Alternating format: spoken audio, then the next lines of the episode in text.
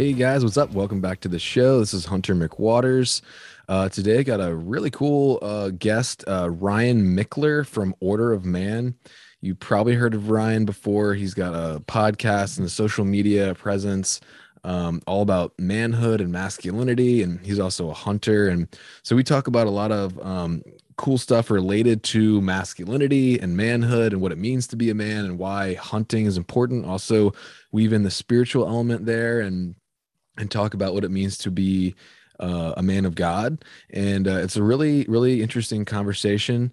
Um, you know, also, I know I have, you know, been looking at my downloads and stuff. I feel like I got a lot of new uh, people coming to the podcast lately, uh, kind of maybe with some of my stuff with Brian Call and Gritty. And so if you're new to the podcast, thank you for joining. I appreciate you. And um, also, you know, people that have been listening since the beginning, I really appreciate y'all support as well. So, but if you are new, please just take a minute. It would help me out big time if you like the podcast, uh, if you like the video content and stuff like that. Just go to Apple and just leave me a rating or review. You know, leave me a written review if you can, or a five star rating. Both of them are very helpful. You know, subscribe to the YouTube channel, and you can follow me on Instagram.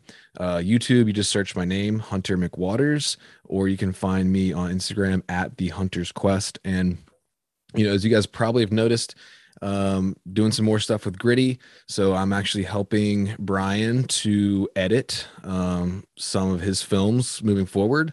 I'm also going to be um, doing several hunts with them this year. I'm going to be able to get to um, hunt, but also film. So really looking forward to that. It's exciting stuff. Um, you know, going to be helping Brian uh, and Brad to grow gritty and, uh, you know, hopefully I'm going to continue building the Hunter's Quest as well. The podcasts are going to keep coming. Um, you know, the video content, some of it's going to go on Gritty, some will be on my channel. So I hope you guys will stick around for that. And if you have not yet, definitely go over to the Gritty YouTube channel and watch the Kodiak film. Uh, it's my first hunt film. Um, it's gotten really good response so far. And my buddy Ned kills the 11th biggest Kodiak blacktail ever killed on record. So, and I got it all on camera, uh, the dramatic finish there at the end. So if you have not yet, go to Brian Call's Gritty YouTube channel, watch the film. And um, again, I want to say thank you to all the new listeners out there, but also especially thank you to guys that have been, you know, here from the beginning. And so, uh, looking forward to continuing to build this brand and and uh, interact with you guys and and and just pump out some really good content this year. Got a lot of really cool hunts and stuff lined up. So, anyway, thanks again. Um, enjoy this podcast with Ryan Michler.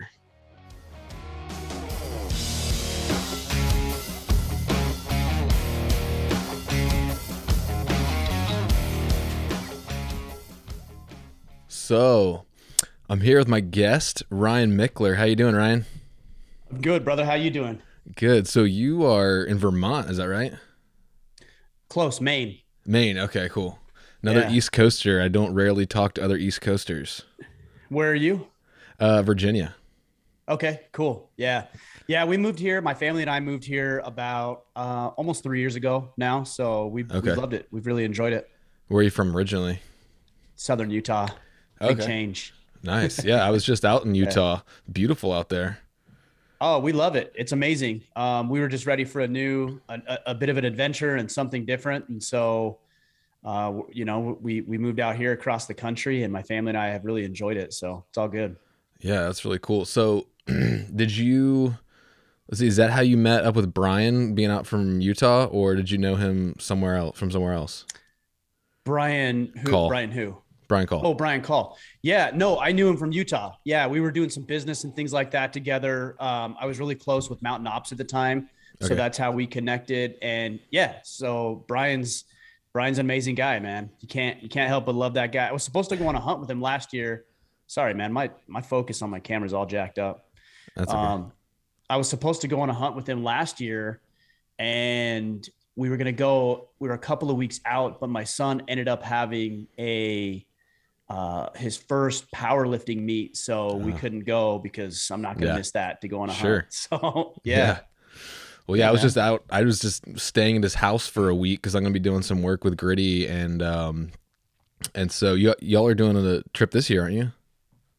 Yeah, we're planning on it. Like I said, our, our last year's got postponed and messed up. So we're, we're hoping to make it work this year instead. Sweet, sweet. Um, yeah. So yeah, I saw you at the expo too, and like I kept running to you like over and over. I was like, dude, I promise you, I'm not following you. I love the Western Expo. It's it was man, fun. We've, we've it is. We've gone for I think that was our fourth time, maybe third or fourth time. Obviously, we didn't go last year, uh, where where they canceled it. Right.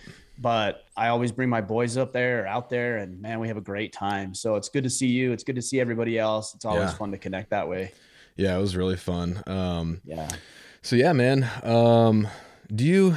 I just did the um, the CrossFit Open workout. Are you into CrossFit at all? I was before I moved out here. I was okay. big into CrossFit. I was I did it for about four or five years. Uh, and now I'm so heavily focused on when it comes to my fitness stuff, so heavily focused on jujitsu. Gotcha. I mean, I, I train jujitsu five days a week, so I don't nice. I don't do CrossFit in addition to it. Yeah. Although I heard um, Chris Weaver once said that uh, I think he said like if you do CrossFit and jujitsu, it's like cheating. I don't doubt it. I mean, I, I I bet that's hundred percent right. It's just where do you find the time? You exactly, know, on top yeah. of everything else you want to accomplish, right, and everything else you want to do. So yeah, yeah, so you get the a, same. hundred percent right. Do you feel like you get the the same amount of like fitness from? Because I've been toying around with trying to do some jujitsu too, but like you said, the same thing. Like I do CrossFit five days a week, and I just don't have anywhere to squeeze it in.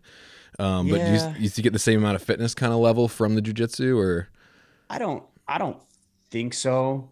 Um, it's just different. You yeah. know, Cro- CrossFit is is pretty complimentary. I will say that, but even still, it's it's different. You know, yeah. to uh, train jujitsu, use your like you're just working different muscles, things you didn't know you had. You're working on flexibility. Yeah, you're working on that to a degree in CrossFit.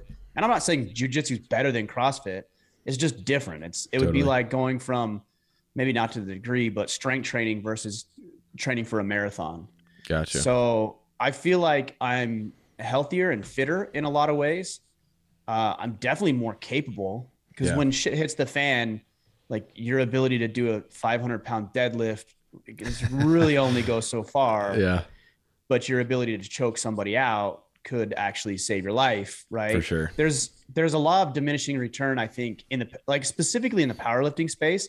You know, these guys that lift, you know, seven, eight hundred pounds, a thousand pounds. I'm not knocking them like that. They're strong and there's a skill set required and a level of discipline and commitment, but it's not totally translatable mm-hmm. to your everyday ordinary life. I mean, there's yeah. a there's a minimum degree of strength we should all strive for, and then anything above and beyond that is not necessarily going to translate to life. Yeah. So you got to re- for me where I have four kids, I've got a couple of different businesses, uh, I I have my own hobbies and activities. I really have to choose the one that I think is going to serve me most effectively as broadly as possible. For and that's sure. why I've, I'm I'm so active with the the jujitsu stuff. Yeah, I feel like just the like confidence you would have of just knowing like you can probably take most average guys on the street if you had to. You know what I mean?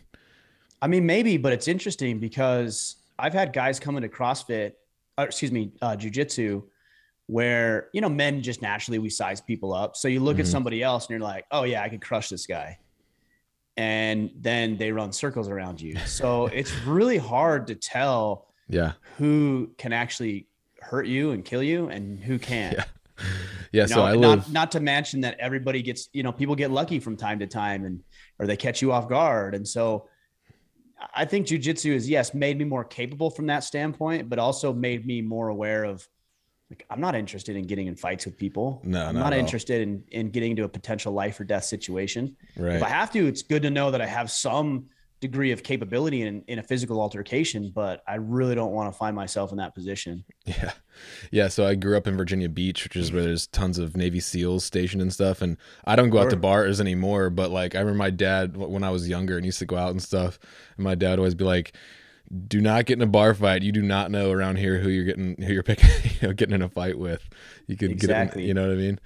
So there's um, t- there's tells, you know, you can look at somebody, my yeah. my friend and jujitsu instructor Pete Roberts, he's also the founder of Origin, told me the other day, he's like, I can just look at somebody and know if they train jujitsu. I'm like, how do you know? He's like, I don't know. I've just been around long enough. I can tell.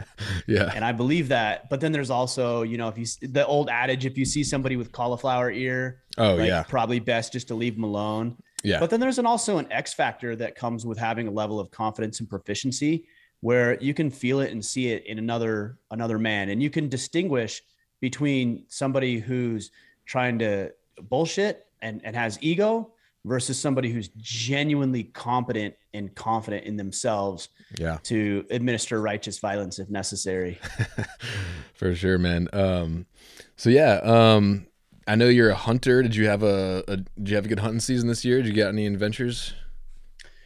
Yeah i had a great season actually. Like i say actually because it doesn't always go like that Uh, so I went to Hawaii Ooh, nice. with some buddies. Yeah, it was cool. We went to the island of Molokai and I was able to harvest an axis deer out there with my bow. That's cool. Which was like the hardest hunt I've ever done. Really? Yeah, dude. They're so turned on and they're twitchy and they're fast and they don't stop and they're just they're crazy animals, but they're delicious. So yeah, that was cool. Um, and then after I was done with my hunt on Molokai, I went over to the Big Island with my family mm-hmm. and one of my buddies lives out on the island and he said hey man if you want to come hunt come hunt. So i took me and my son and his friend who came to hawaii with us and i and i uh, we all, all, all there was four of us. I took two of my sons and his friend and we went and hunted goat on on the big island on the lava mm-hmm. rocks the big island. That was rad. So i was able to shoot a goat out there. Nice. Um, my son shot a goat. We thought it killed it. Like he shot him with a i shot mine with my bow and he shot one with the rifle and the thing dropped and it just went legs up like stiff and just died. And i'm like sweet. So he sets the rifle down and i get up i'm all stoked and i'm yelling. I'm like good job buddy. Like you crushed him. And we went down there. We started to walk down and he like popped up and ran four miles and we watched no him way. run off. Yeah it was crazy. And we couldn't go where this this goat ran. So wow. we weren't able to harvest him but the, my buddy's like don't worry. He's gonna live. Like I think he just kind of hit him in the below the spine above the vitals. So he hit yeah. him in that no man's land and yep. just stunned the crap out of him. Uh, and then I actually went after that. I had a fall hunt in Minnesota mm. and I shot a whitetail of my dreams. Nice. And like not a huge rack, but the thing weighed like, I'm not exaggerating, 293 pounds on the wow. hoof. Wow. So that's crazy. This was a tank, a behemoth of a Minnesota whitetail. Yeah. And I've been doing this hunt, this particular hunt with some friends, about six or seven of us for, I think that was my fourth year. Mm-hmm. And I, I, mean, I, I can slay does all day long. I shot, I shot like 12 does to every one buck that I've shot, you know? Yeah. And I did shoot a doe out there the first day or no, the second day I was out there. And then, um, you know, day three or four, I ended up putting one down on a on a nice, like a really nice buck. So that's awesome. That's a whole other story in and of itself. But yeah, I had a pretty good hunt season, man. Felt good about it. Is there any uh, good hunt around you in Maine? Yeah, I mean, where I am, we're we're we're we're about an hour and a half north of Portland, so we're, we're in the foothills of, of, of, the mountain ranges here in Maine, which aren't really mountains. That's what they call them here. They're more like hills. You know, yeah. if you think about the rock compared to the Rocky Mountains, for example. Sure.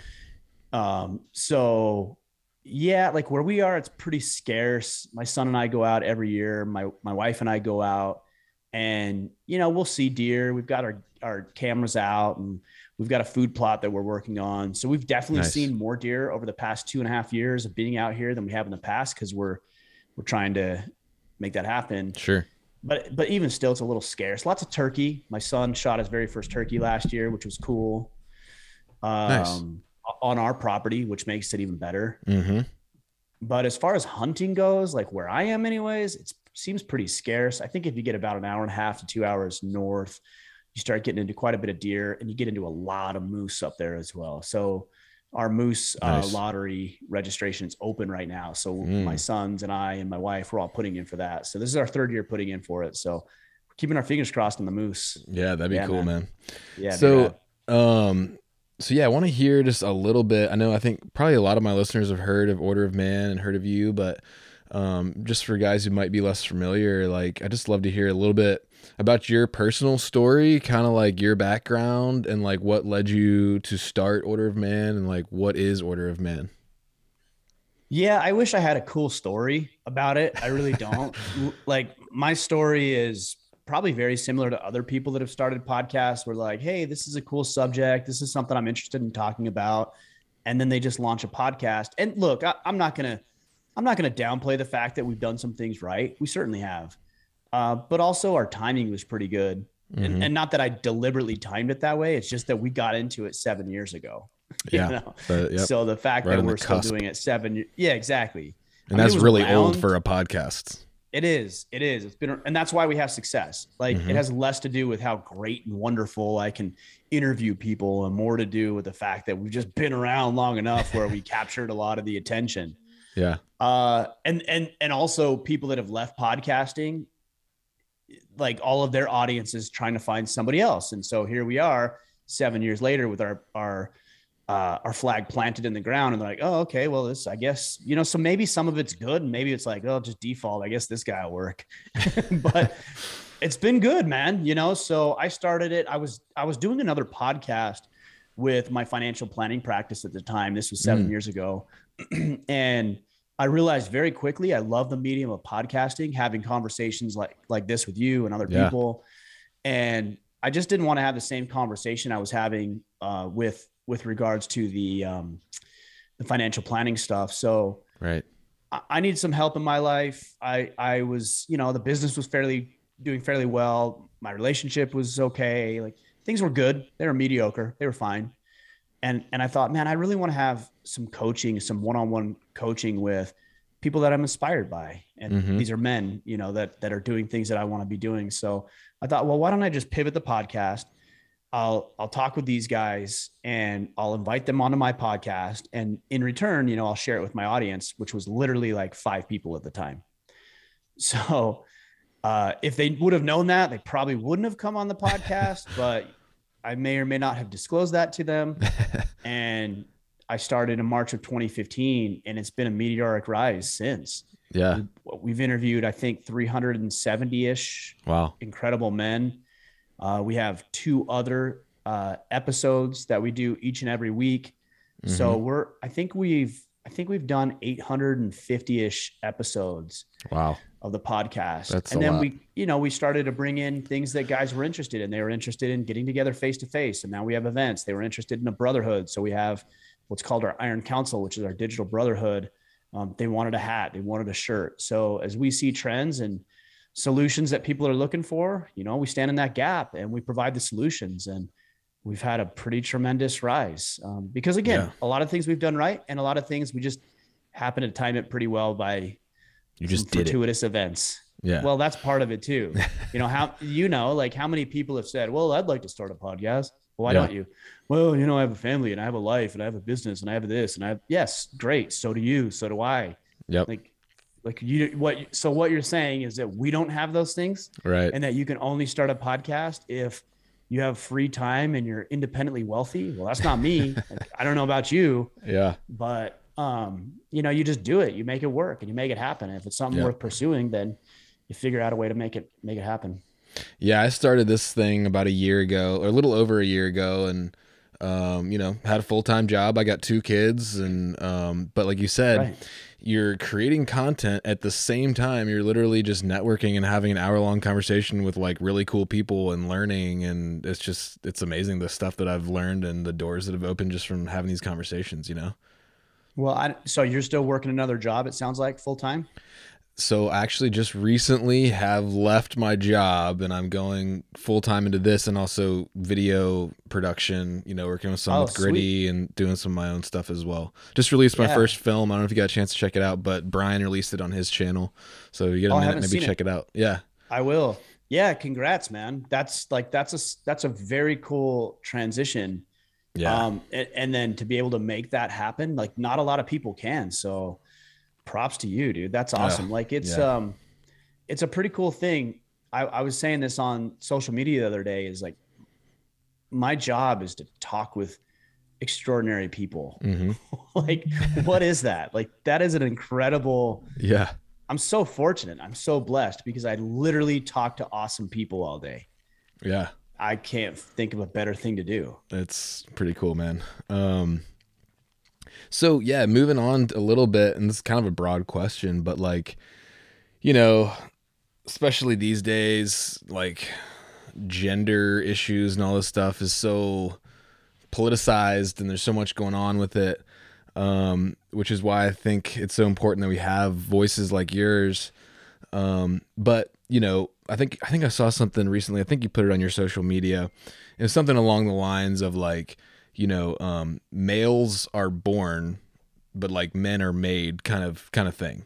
So, I mean, what what do you think goes into making a man? And that can be in respect to, you know, things that we can do uh, ourselves um, to develop as men, or even you know, guys that might have sons. Like I know your son is. Um, I know you've you, you've been you launched a podcast recently um, about that. So what what what goes into making a man? You think? So I, I I pulled this up on Instagram about what you were referencing. I said all men are male, but not all males are men. Yeah, that's what I said, and people lost their minds. you know, it's hilarious because that shouldn't be controversial. In fact, it's not no. controversial. The only thing, the only reason that's controversial, we were talking about transgenderism a minute ago, is because we don't have enough real shit to worry about. Yep, that's like. True. Do you think pe- the people in Ukraine that are being attacked by Russia right now are worried about transgenderism? Yeah, no. You, you think they're worried about defunding the police? You think they're worried about uh, preserving um, uh, conservative values or or trying to progress past those values. Like they're not worried about that. They're worried right. about something that's real, like a real life and death situation. Mm-hmm. So yeah, we're worried about dumb shit. Like you go into Starbucks and the the 16 year old kid puts the wrong flavor in your mocha frappuccino and you lose your freaking mind over it. It's like yeah. that's your issue today. Yeah. Like that's that's congratulations. That's your biggest problem. Yeah. What a cool life that you have. So we get wrapped up into a lot of bullcrap that just frankly doesn't matter in the grand scheme of things. But that said, when you ask me, what does it mean to be a man? I mean, it's on my hat protect, provide, preside. Mm. Our job as men is to be protectors, providers, and presiders, which is synonymous with leadership. Presiders over and for people, for ourselves, for our loved ones, and for also for people who can't do it themselves. Mm. So if a man is working on becoming more proficient towards those avenues, then that's that's what we would call manly behavior. And one of the posts or one of the comments that I got quite often on that post that I made about all, not all all males are men is people said, "Well, what who who makes you who gets to make you to decide? Like who are you to decide what makes a man?" It's not me, it's thousands and thousands of years of human history. Yeah. There's a great book called Manhood in the Making. I think it's, I think it might be that one right there. Manhood in the Making um, by David Gilmore. And what he did is he went through and he studied it and researched cultures throughout time and history. Many of these cultures had not even been introduced to mm. each other. So there was no level right. of influence or introduction to these tribes and these cultures and he found striking similarities between the way that the majority, the overwhelming, the vast, if not all majority of tribes and cultures looked at masculinity. And surprise, surprise, it's about being a protector. Mm-hmm. It's about providing for your family. It's about leadership. So this isn't like a clever mantra based on alliteration, although it sounds good. It's reality. Yeah. so do I get to decide? No. Thousands of human years of human history. And some people will say, well, we've evolved past that. Yeah, we've evolved past that when things are perfect and you're right. worrying about your mocha frappuccino. Yeah. But when shit hits the fan, do men like does society in general turn to the woman to fight their battles? No. Right. They're turning. And who are men. you to say we've evolved past that? Maybe we've devolved past that. well, in a lot of ways, our culture is a completely degenerate culture, devoid of any meaning and purpose and value and honor.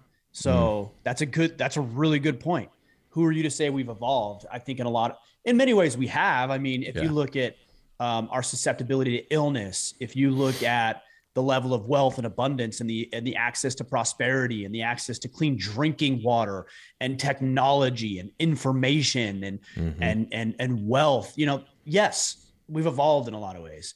And then if you look at the filth and the degeneracy and the nonsense mm-hmm. and the suicide rates and the violence and the vitriol and hostility towards each other, then in many ways we've devolved. Yeah. Yeah, for sure, man. Um, so, I mean, why do you think there's been such an attack on manhood and masculinity in the last I don't know. It, it's it's really become evident in the last you know five ten years, but even before that, I mean, um, like my dad, you know, I was just to be like, oh, dad, whatever. But like, uh, I remember when he was a little kid talking about how like on every sitcom you see, like the dad is like this buffoon, this like idiot kind of guy. It's kind of like something that's it's kind of been infiltrating for a while, and now it's kind of rearing its ugly head. I feel like like where do you think this attack on masculinity and manhood is coming from? I, you know, I've thought a lot about the entertainment industry with every dad and man portrayed as a buffoon. And I'm like, well, see, they're doing it on purpose. And I'm like, I don't know.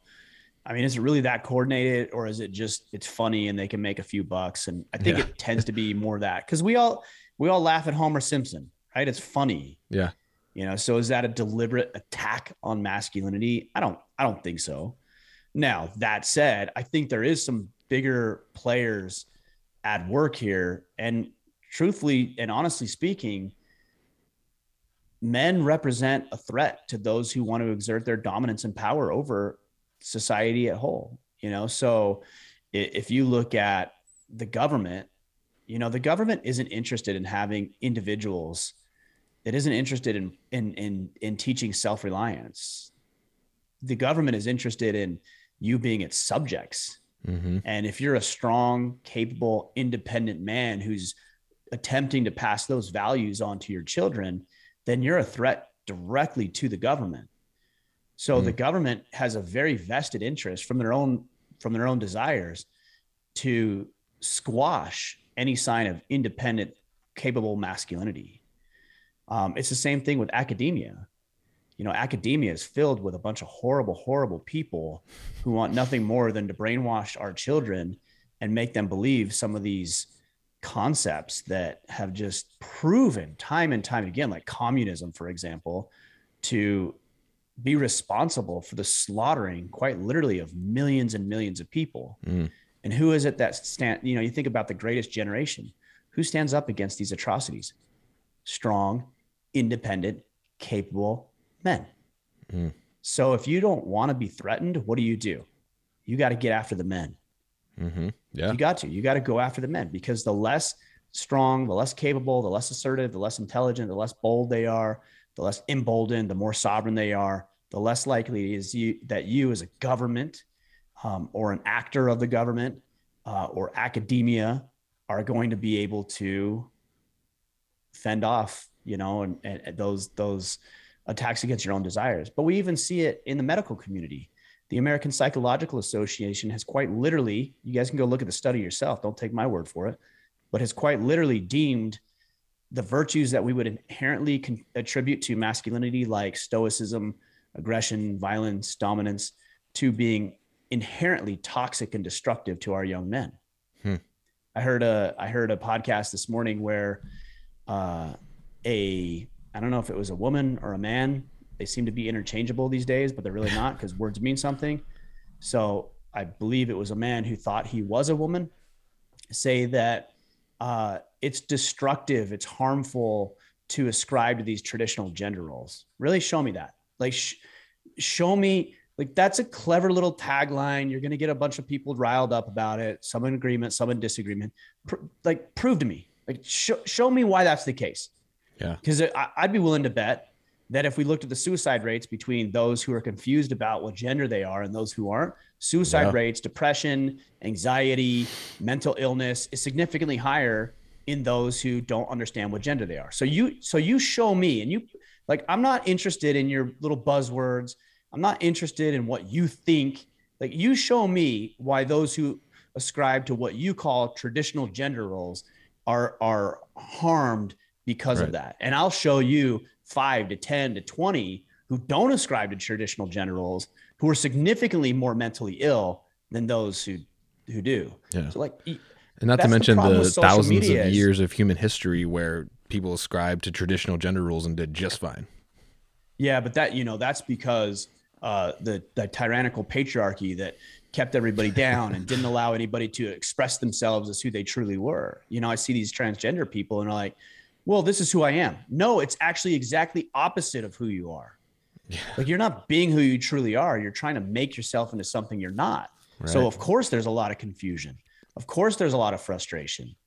If we could teach our youth in particular how to embrace who they are as men and women, and that's not to say that you're not going to have feminine men or masculine women. I know both in my life. I know some very feminine men. I don't think less of them. I just they're just more feminine in nature. Mm-hmm. And I mm-hmm. know some masculine women. I don't think less of them as women. I just know they're going to be generally more masculine than their the rest of their female counterparts. But that doesn't make them women or men. It just they are what they are. They just happen to be more masculine or more feminine. Mm-hmm. Uh, but there's not this like third tier, this third class or the 17th class of gender. It just means you're a man or a woman, barring intersex people, which I know is a thing.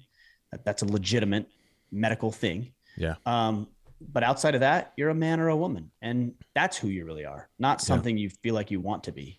Yeah, for sure. And and going back to what you were saying earlier about how the um, they've classified you know these masculine uh, traits as inherently damaging to our young people like it, it, just brought to mind like the other day my sister texted me and she was like legitimately worried she's like i need your advice on my on her son my nephew he's like you know he's really into war and you know army stuff and tech is like and she's like i'm worried like i was like Megan, I, or I was like, I don't know if you remember, but like when I was his age, I was obsessed with army stuff, and you know, I spent all my allowance at the surplus store, and like, you know, you you might, you know, obviously there's a balance there if they're like, you know, going off the deep end, but like channel it into you know sports, martial arts, hunting, um, but that's normal. Like that's a little boy, you know. And How old is he? Twelve. Yeah, I mean, come on. I was literally like running around my neighborhood in army fatigues and grease paint at his age. Like, literally, that's what we did for fun.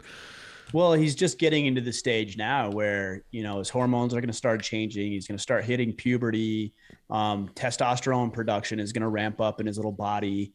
Um, he's going to start putting on muscle. He's going to hit growth spurts. He's going to become more aggressive. He's going to become more confrontational. Not only is this factually true, but I can see it anecdotally in my own son who turns 14 uh, mm. later this month. This is the reality of it. And so you can try to subdue it and you can try to squash it and you can try to tell him that he's evolved past this or you know we don't need this in society or it's or you or even worse you can tell him he's toxic because yeah. he's exhibiting those traits or you could say hey he wants to be physical he wants to protect he wants to provide for people he wants to be capable yeah. and so how can to your point you just made a minute ago can we harness this in productive ways? Martial arts, jujitsu, hunting, exercise, sports. Mm. Those are the the positive outlets that men, that young young men and and men, full grown men, need to be able to harness these masculine traits for productive outcomes. You know, 100%. so many people say masculinity is inherently toxic, and then you have another side of the camp that says masculinity is inherently positive. Actually, no, it's neither it's not inherently toxic or productive. It just is. Mm. You know, it's like saying um, the wood behind you on your wall is positive. Is it? I don't. I don't know. Like, or is it negative? No, it just depends on how you use it. Right. Right. And so if you're using it to produce for yourself and other people, then yeah, it's a positive thing. Right. Like you could even take hunting if you're out there slaughtering a bunch of animals just for the sake of killing animals, then yeah, yeah that's destructive. That's harmful. You're not being a great steward over your resources. But if you're if you're doing it ethically and you're harvesting what you're going to eat or what somebody else is going to eat, um, and you're utilizing the animal and you're respecting the animal and you're trying to make a minimal footprint on the environment as you go mm. in and harvest an animal and drag that animal out of the woods to consume, then that's a very positive thing.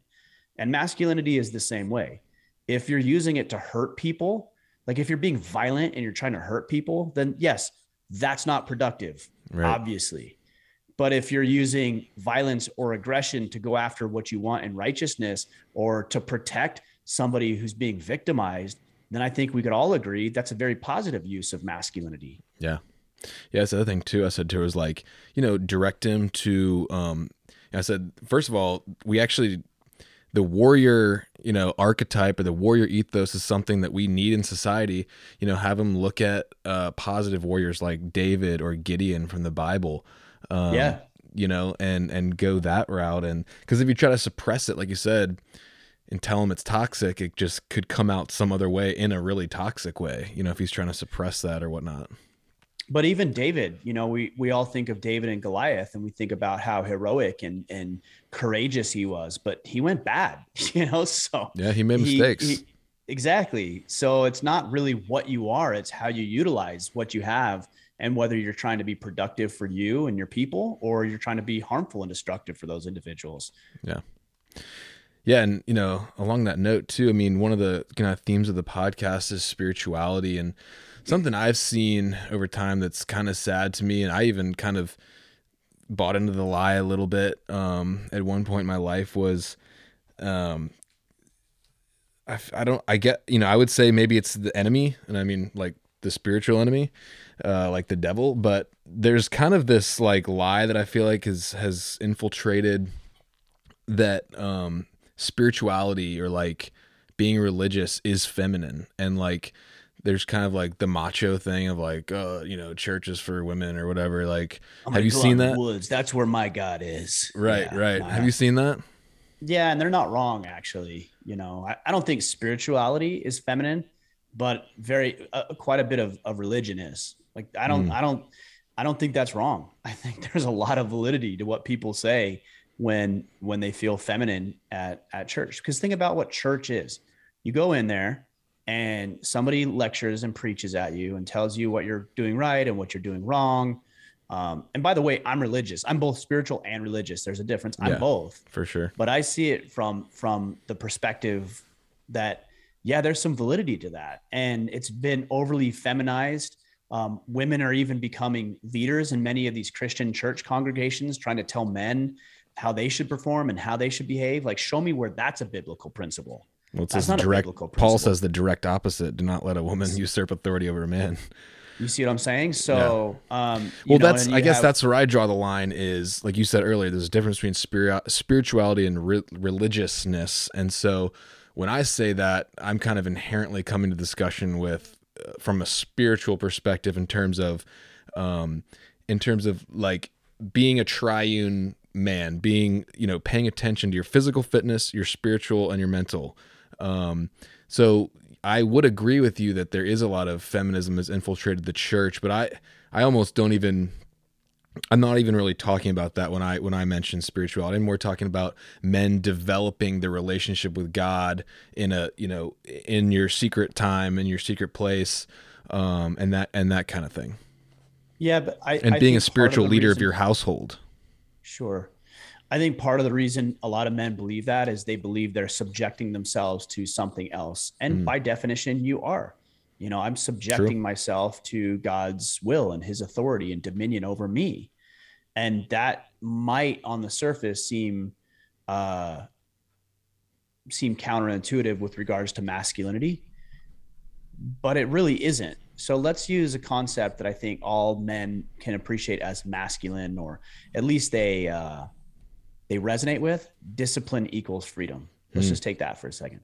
Like every man listening to this knows of Jocko and, and they've heard his podcast and they've heard his, and Aristotle said through discipline comes freedom 2000 years ago. So these aren't mm. new hmm. concepts. So if somebody says, well, you know, I feel less masculine because I'm subjecting myself to God's authority, do you feel the same about waking up when your alarm goes off at six o'clock every morning? No. Right do you feel like you're subjecting yourself to somebody else's authority when you get up and you go into your job? Like you wake up you go work for an organization or a company. Do you feel like you're less manly because you go work for this organization? No not necessarily. Yeah. Right. And then you come home and your wife asks you if you can help out around the house with a few things before dinner. Do you feel less masculine or manly because you're helping her take care of your house together? Yeah. No okay, well, why are you like you, nobody's forcing you to follow God.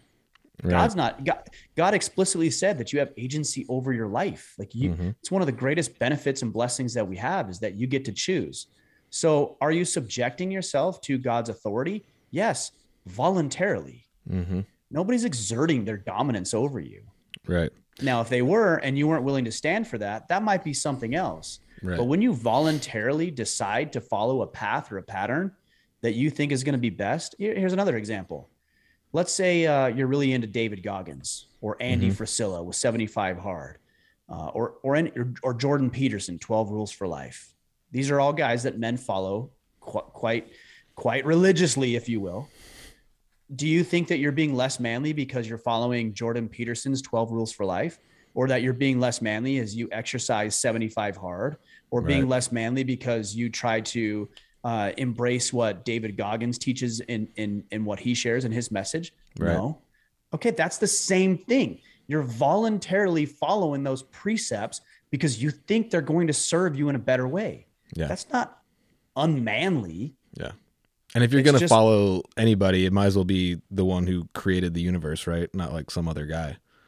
I would think. I mean, let's also there's things to be learned from from man. Let's not sure, you know, sure. we don't want to take it there because other because I've heard I've heard some religious zealots are like, well, I shouldn't be learning from you. I should only be learning from God. It's like, well, also truth is everywhere. Mm-hmm. And you don't have to worship me in order to implement something that maybe I taught you or was valuable in your life.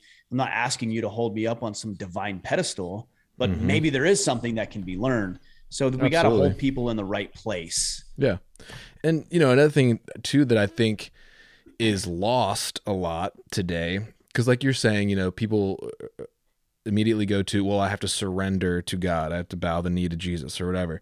At the same time, something that's lost, I feel like a lot, is Jesus says, I've given you authority to tread on serpents and scorpions and over all the powers of the enemy, and nothing shall by any means harm you.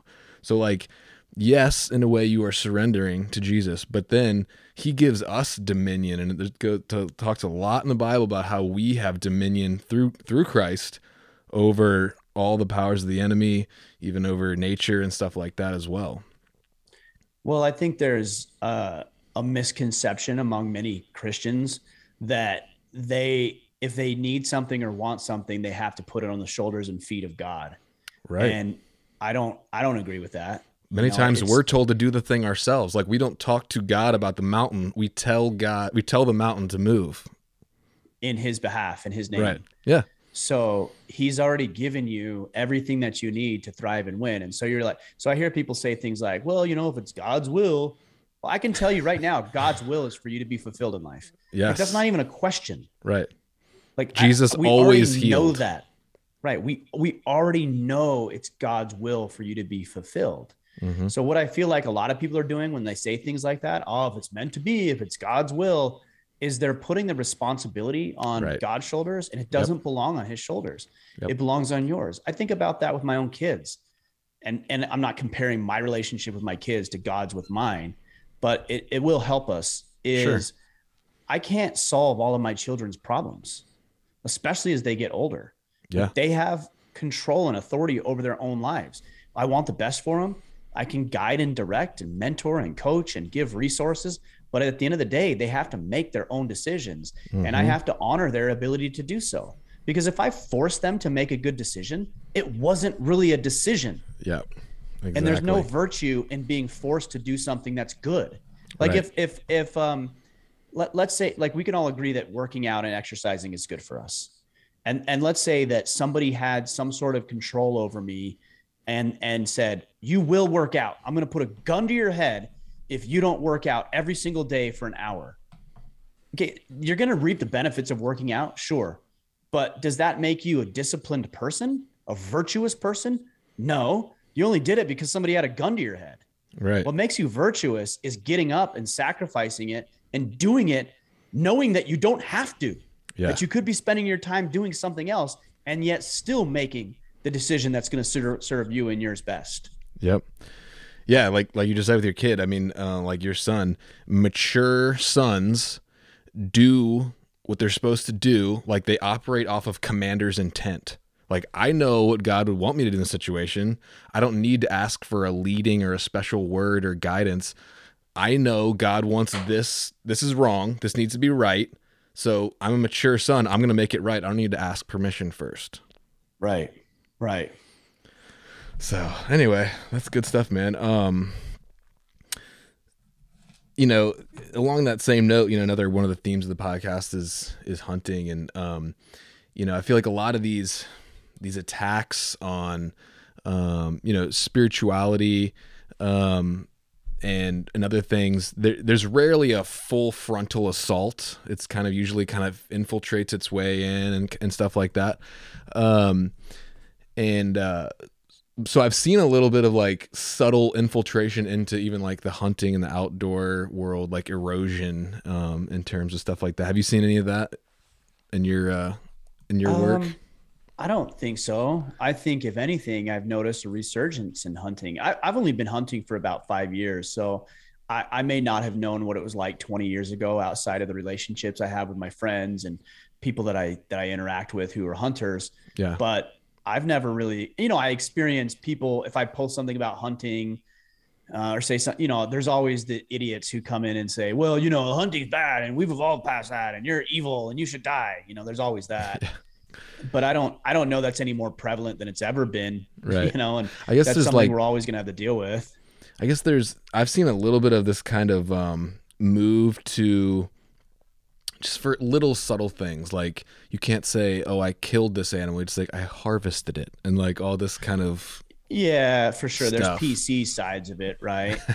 Yeah. And uh, like like it's not totally bad. The first hunt i ever went on um, was with a friend of mine and uh, i shot a deer. In fact, it's uh, you can't really see, but it's I'd have to move my camera, but it's up here. I shot a deer, and uh, I was gonna take a picture, and he's like, "Hey, just so you know, if we ever take a picture, like the deer's tongue was hanging out, I was like, put yeah. the tongue back in the deer's mouth, like because you want to be respectful. Sure. So I don't I don't think there's anything wrong with paying homage or respect to an animal. And then there's also mm-hmm. the optics of it. You know, I don't I don't want to be posting a bunch of gruesome pictures I can, and I don't think it's totally gross. I think it's actually kind of beautiful when you harvest an animal mm-hmm. or or kill an animal, if you want to use that verbiage, and you take and you take the heart out and you grill it and you eat the animal's heart. Like that doesn't bother me.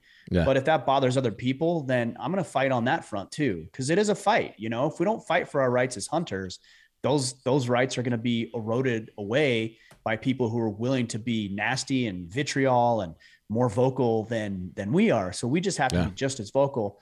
Um, yeah, but like let's not pretend it it's something different than it is when I go out into the woods, whether I get a moose tag this year and I go out like I am trying to kill a moose yeah. and consume its flesh. Yeah. That doesn't I, bother me. It probably bothers yeah. other people. Um, and so I am aware of it, but yeah, I guess I've just yeah. seen some people get like too much like, oh it's it's it's not about you know harvesting animal it's really about the experience and yeah i get that totally but at the end of the day like when you're hunting you're going out with a weapon in your hand yes the killing is a big part of it like we shouldn't be ashamed of that is all i'm trying to say well um, look if it wasn't about the hunt then you would just go out just go hiking You would take your camera with you and you go yeah. hike and you would get as close as you could to a mature animal and you would take a picture of it if yeah. that's really all it was about for sure. You know, so we know it's not. It's about killing the animal and bringing it back and putting that animal on on your family and friends dinner table. yeah, that's so why you're be ashamed that. of it. So no, um, because if you're ashamed, like why are you ashamed? This goes back to our uh, conversation about the gospel. Um, I think it's uh, it could be Romans 1:16. I might be off, but I am not ashamed of the gospel of Christ. Right? Like if you truly believe in it, mm-hmm. then don't be ashamed of it. And For if you truly believe that hunting is the path and that it's righteous and virtuous and it makes you a better person or there's nothing wrong with it, then you shouldn't be ashamed of it. Now, yes, you can paint it in the best light possible for the optics of it, but yeah, you should proudly talk about who you are and what you do and why it's good. Yeah. I feel like also like like we were talking about with my nephew earlier, like channeling him into hunting. Um, you know, why or do you feel that hunting is a good tool um, in producing a healthy ma- healthily masculine male and like why why so well i mean the answer of course is yes there's a lot of reasons for that. Number one, you're actually going out and spending time with your male, male elders. Mm. That's one of the biggest reasons. Because, uh, like, a young boy might be on video games, he might be on TikTok or social media, he might be inundated with his mom, with other moms doing play dates and this kind of thing, which, like, I'm not inherently against any of that. Yeah. But so if you look at tribes throughout history, um, this is this is a common practice where there was a ritual, there was a, a rite of passage for the young boys to become men, mm. and the the male elders of the tribe, including the father, would quite literally take the young man from his mother and the women of the village, and they would go out into the wilderness, and they were presented with a challenging task, something that required bravery mm. and courage and sacrifice. And upon completion of that task or series of tasks, they were typically marked in some way. So they were circumcised, uh, or they were tattooed, or they were branded, something to visually represent the fact that they were no longer a boy and they had a seat at the table with men. Mm-hmm. And that's what hunting does. Now, I'm not saying we need to go out and brand our kids as they shoot their first deer, but there is a, signi- a signifying factor there that shows not only the rest of the village, the family, but also shows that boy that you are now among us. You have a seat at the table with the men. For sure. And I think that's crucial. And not to mention, like I said earlier, the bravery, the courage, the sacrifice, the commitment, the dedication, the physical confrontation, the hardship, yeah. taking another animal's life, which is a bittersweet moment. Mm-hmm. The first time I shot a deer, I looked down at that thing and I thought, this is a majestic, beautiful creature. And I killed it. Yeah. And I still feel like that when I see a dead animal that I've shot with my bow or my rifle and think, I did that. And we need to come to terms with that. You're going to sit down and you're going to wolf down a burger at dinner. You better damn well know where it comes from. And you better damn well understand the sacrifices of that animal and that you had to make yourself your feelings, the, the way that you interact with nature. That's natural and it's good. And we need a closer relationship. Bo- boys and girls need to understand that relationship. Yeah for sure, man. Um, so where can people find you if they want to hear more of your stuff? This has been a great conversation. I wish we could talk more, maybe some other time. But um, yeah, where can sure. people find more of your stuff, man? Yeah, if you go to well, you're listening to a podcast, so Order of Man, wherever you're listening, is our podcast. Orderofman.com is our headquarters, and then you can connect with me on the socials, all at Ryan Michler on Instagram, Facebook, Twitter, all the places. You can find what we're doing. Cool, man. Well, thanks again. I really appreciate your time. I know you're a busy guy, so I appreciate you making some time for me, and uh, I've enjoyed our conversation. You bet, brother. Thanks for having me. Yeah, man.